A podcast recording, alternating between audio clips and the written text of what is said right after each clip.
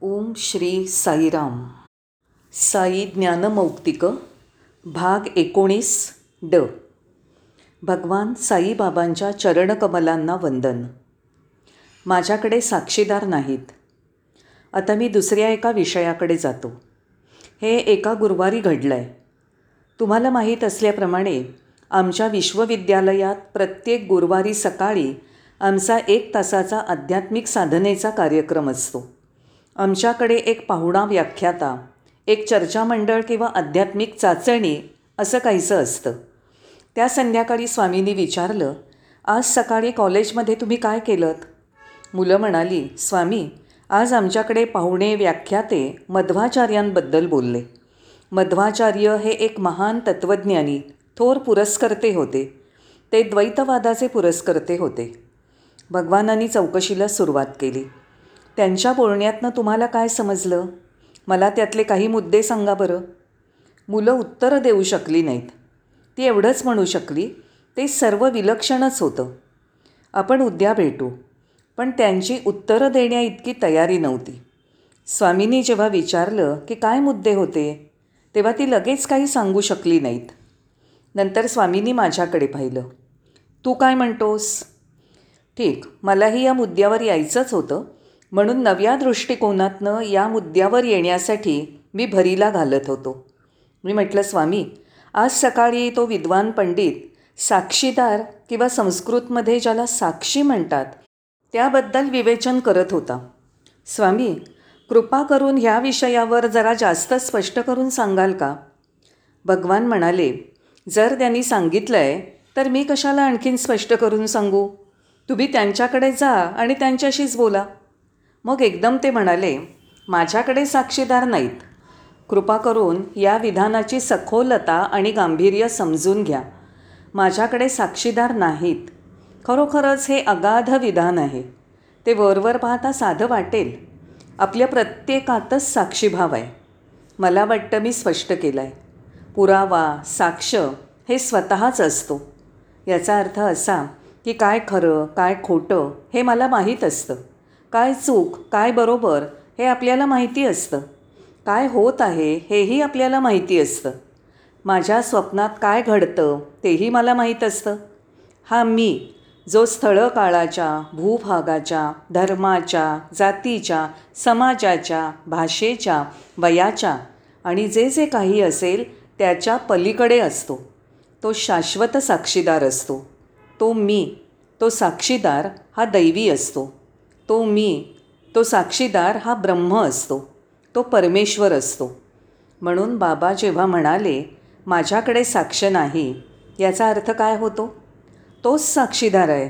तिथे दुसरा कोणी साक्षीदार असण्याचा प्रश्नच नाही कारण तेच सगळीकडे साक्षीदार आहेत. माझं म्हणणं स्पष्ट झालं का? हेच माझ्याकडे साक्षी नाहीत असं बाबा म्हणाले. माझ्यावर विश्वास ठेवा. जे विद्यार्थी आणि शिक्षक त्यांच्या वाङ्मयाशी परिचित आहेत आणि ज्यांना अध्यात्माची आणि तत्त्वज्ञानाची उत्सुकता आहे त्यांची याबद्दलची प्रतिक्रिया काय असेल हे मला माहिती नाही. पण मला मात्र हे ऐकून एखाद्या विजेच्या धक्क्याप्रमाणे काहीसं झालं. होय मी सर्व चराचरात भरून राहिलेल्या त्या शाश्वत साक्षीदाराचा विचार करता करता स्वतःला हरवून गेलो. हे सर्व ज्ञान सगळ्या धर्मग्रंथातनं सांगितलं गेलं आहे मग स्वामी हो आता काय? स्वामी आज सकाळी त्या विद्वान पंडितांनी काही उदाहरणं देऊन तो विषय सांगितला. काय उदाहरणं दिली? स्वामी मला ते योग्य प्रकारे समजलं नाही.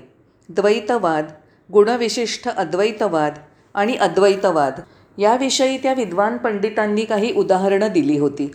मला स्वामींनी यावर काही बोलावं असं वाटत होतं कारण त्यामुळे सगळ्यांनाच त्याचा फायदा मिळाला असता. लोक इथे माझं भाषण ऐकायला आलेले नाहीत याची मला पूर्ण जाणीव आहे. त्याबद्दल मी पूर्ण सावध आहे. माझं काम इतकंच होतं की त्यांना अधिक बोलतं करून अधिक माहिती शोधून काढावी. मग बाबांनी अशा प्रकारे बोलायला सुरुवात केली. तत्त्वज्ञानाच्या तीन शाखा द्वैत अद्वैत आणि विशिष्ट अद्वैतवाद. ह्या एकमेकांशी पूरक संबंधित आहेत. त्या परस्पर विरोधी नाहीत. त्या विकास घडवून आणणाऱ्या आहेत. त्या क्रांतिकारक नाहीत. त्या क्रमवार घडणाऱ्या आहेत. एका पाठोपाठ येणाऱ्या आहेत. आ स्वामी. मग त्यांनी उदाहरणं दिली. एक कोवळं फळ एक कच्चं फळ आणि एक पिकलेलं फळ. आज पिकलेलं फळ काही दिवसांपूर्वी कच्चं होतं. त्याही आधी कच्चं फळ हे कोवळं फळ होतं. म्हणजे तेच कोवळं फळ वाढून कच्चं फळ होतं आणि त्यानंतर ते पिकलेलं फळ होतं. त्याप्रमाणे द्वैतवाद तुम्हाला गुणविशिष्ट द्वैतवादाकडे नेतो आणि शेवटी पूर्ण अद्वैताकडे नेतो. म्हणजे द्वैतवाद गुणविशिष्ट द्वैतवाद आणि अद्वैतवाद ह्या बदल घडवून आणणाऱ्या तीन पायऱ्या आहेत. मग स्वामी म्हणाले प्रथम माती तिच्यापासून घट आणि मग विशिष्ट आकाराचा घट हे तीन बदल आहेत. मग मातीपासून बनलेल्या घटाचा तो उपयोग करतो. तसंच निसर्ग हा माती आहे घट बनवणारा परमेश्वर आहे. आणि तो घट हा स्वतंत्र आकार आहे. समजलं? जाणीवेच्या या तीन पायऱ्या आहेत. तत्त्वज्ञानाच्या तीन शाखा आहेत. द्वैतवाद गुणविशिष्ट अद्वैतवाद आणि अद्वैतवाद. मग मी म्हणालो एक प्रश्न विचारतो क्षमा असावी. हो काय प्रश्न आहे? द्वैतवाद म्हणतो देव आणि मानव हे वेगवेगळे आहेत. द्वैतवादाच्या व्याख्येप्रमाणे परमेश्वर आणि माणूस वेगवेगळे आहेत. मग मोक्ष किंवा मुक्ती हे काय असतं? मित्रांनो हा प्रश्न साधासुधा किंवा मूर्खपणाचा आहे असं समजू नका. आपली मोक्षाची किंवा मुक्तीची कल्पना म्हणजे परमेश्वराशी एकरूप होणं. आपलं स्वरूप परमेश्वरातच शोधणं. आता द्वैतवाद म्हणतो परमेश्वर आणि मानव हे वेगवेगळे आहेत. हे जर खरं असेल तर मोक्ष म्हणजे काय? मुक्ती म्हणजे काय? बाबा म्हणाले माझ्या मनात माझे पण नसणं हा मोक्ष. जेव्हा मोहच नसतो माझे पण नसतं तेव्हा तो मोक्ष असतो. मोहाचा क्षय. मी पण विरून जाणं हाच मोक्ष. माझं म्हणणं स्पष्ट झालं का? सरतेशेवटी स्वामी म्हणाले तुम्ही अशा खूप गोष्टी सांगू शकाल पण सत्य एकच आहे. एका ख्रिश्चन कॉलेजचा विद्यार्थी असल्यामुळे मी ताबडतोब म्हणालो स्वामी बायबल म्हणतं तुम्हाला सत्य कळेल आणि त्या सत्यातून तुम्हाला मोक्ष मिळावा. जेव्हा स्वामी म्हणाले की सत्य एक आहे तेव्हा ते किती खरं आहे? पुस्तकी ज्ञान हे उथळ वरवरचं असतं. या पुढच्या प्रसंगात स्वामींनी विचारलं कॉलेजमध्ये आज सकाळी काय झालं? काय कार्यक्रम होता? मी म्हणालो स्वामी आमच्यातील विद्यार्थी ख्रिश्चन धर्माबद्दल बोलले. ओ असं का? छान. ते बायबलविषयी काय बोलले? ते दहा अज्ञानविषयी काय म्हणाले? ते जीजस क्राइस्टबद्दल काय बोलले? ते एका पाठोपाठ एक आमच्यावर प्रश्नांचा भडीमार करत होते. मुलं उभी राहिली. नेहमीच्या सवयीप्रमाणे म्हणाली स्वामी या अशा दहा आज्ञा आहेत. एक दोन तीन चार वगैरे. यादीप्रमाणे सांगत गेले. स्वामी ख्रिस्त हा महान होता. तो प्रेम आणि त्यागाची मूर्ती होता. वा छानच. स्वामींना ते आवडलं. अखेर शेवटी ते म्हणाले असं पहा यापेक्षा तुम्हाला तुमच्या अंतःकरणापासून काय वाटलं? तुमच्या आतल्या आवाजाने काय सांगितलं? तुमच्या अंतरंगातील तरंगांबद्दल तुमच्या मनात काय जाणीवा निर्माण झाल्या? ते तुम्ही सांगायला हवं होतं. नुसत्या निरनिराळ्या पुस्तकातनं जमा केलेल्या माहितीवर नाही. पुस्तकी ज्ञान हे नुसतं पांडित्य असतं. हे पांडित्य फक्त दाखवण्यासाठी बढाई मारण्यासाठी निरर्थक असतं. तसं करू नका. तर स्वामी आम्ही आता काय करावं? आम्ही वाचन थांबवावं का? स्वामी म्हणाले नाही तसं नाही. तुम्ही तुमच्या अनुभवाच्या आधारावर बोला. नुसत्या आविर्भावांवर जाऊ नका. अनुभवाचा आधार घ्या. मग तुमच्या बोलण्याला काहीतरी किंमत येईल. स्वामी पुन्हा म्हणाले मुलानो तुम्हाला वेदांत माहिती आहे का? इंग्लिशमध्ये आपण फिलॉसॉफी म्हणतो.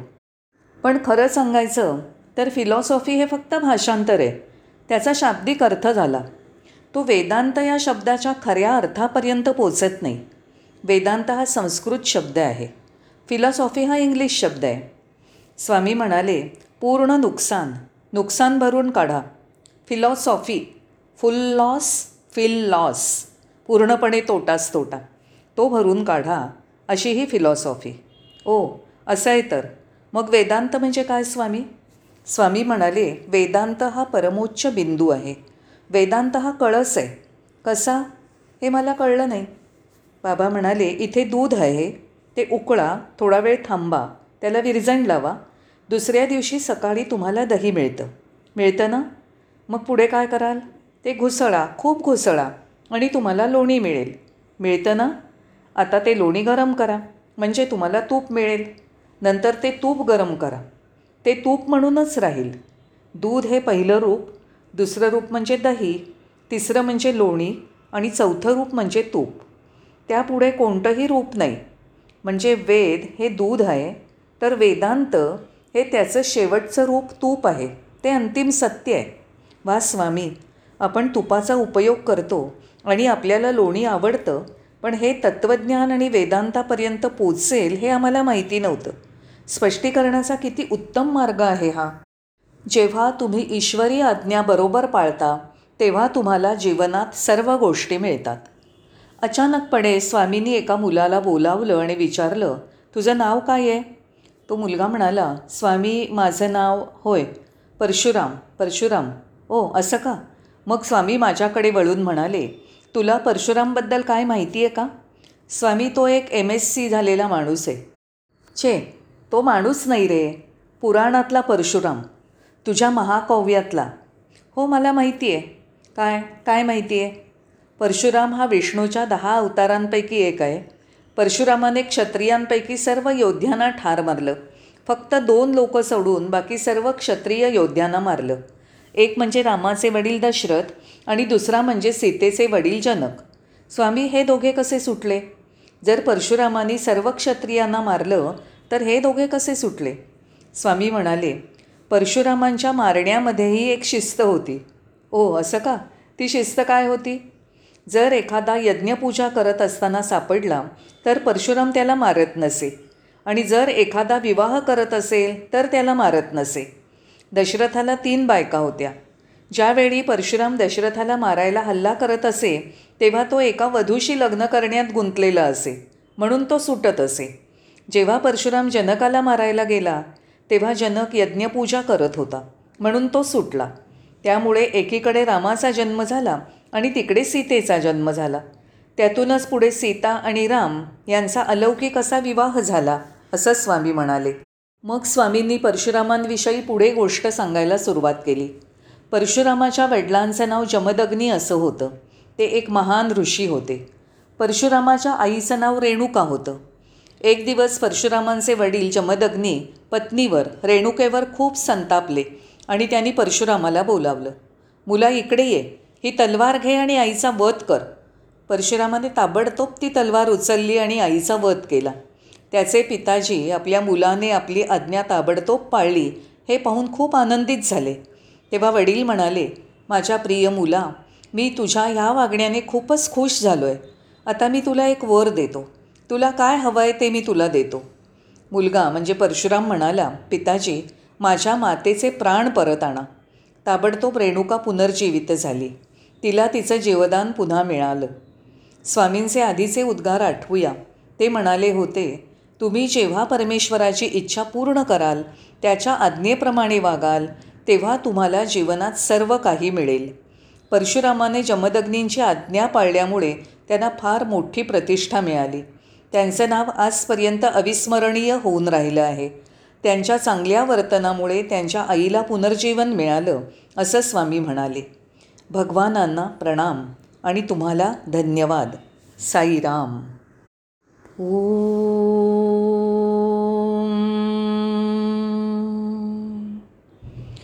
ओ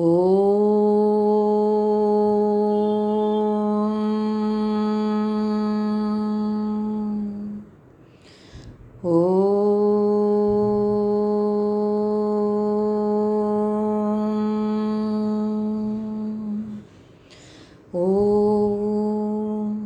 असतो मा सद्गमय तमसो ज्योतिर्गमय मृत्योर्मा अमृतं गमय।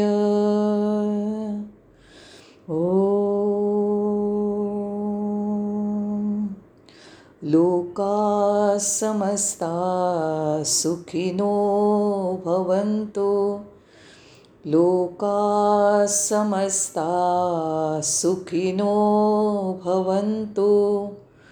लोका समस्ता सुखिनो भवन्तु। ॐ शान्ति शान्ति शान्तिः। जय बोलो भगवान श्री सत्य साई बाबा जी की जय।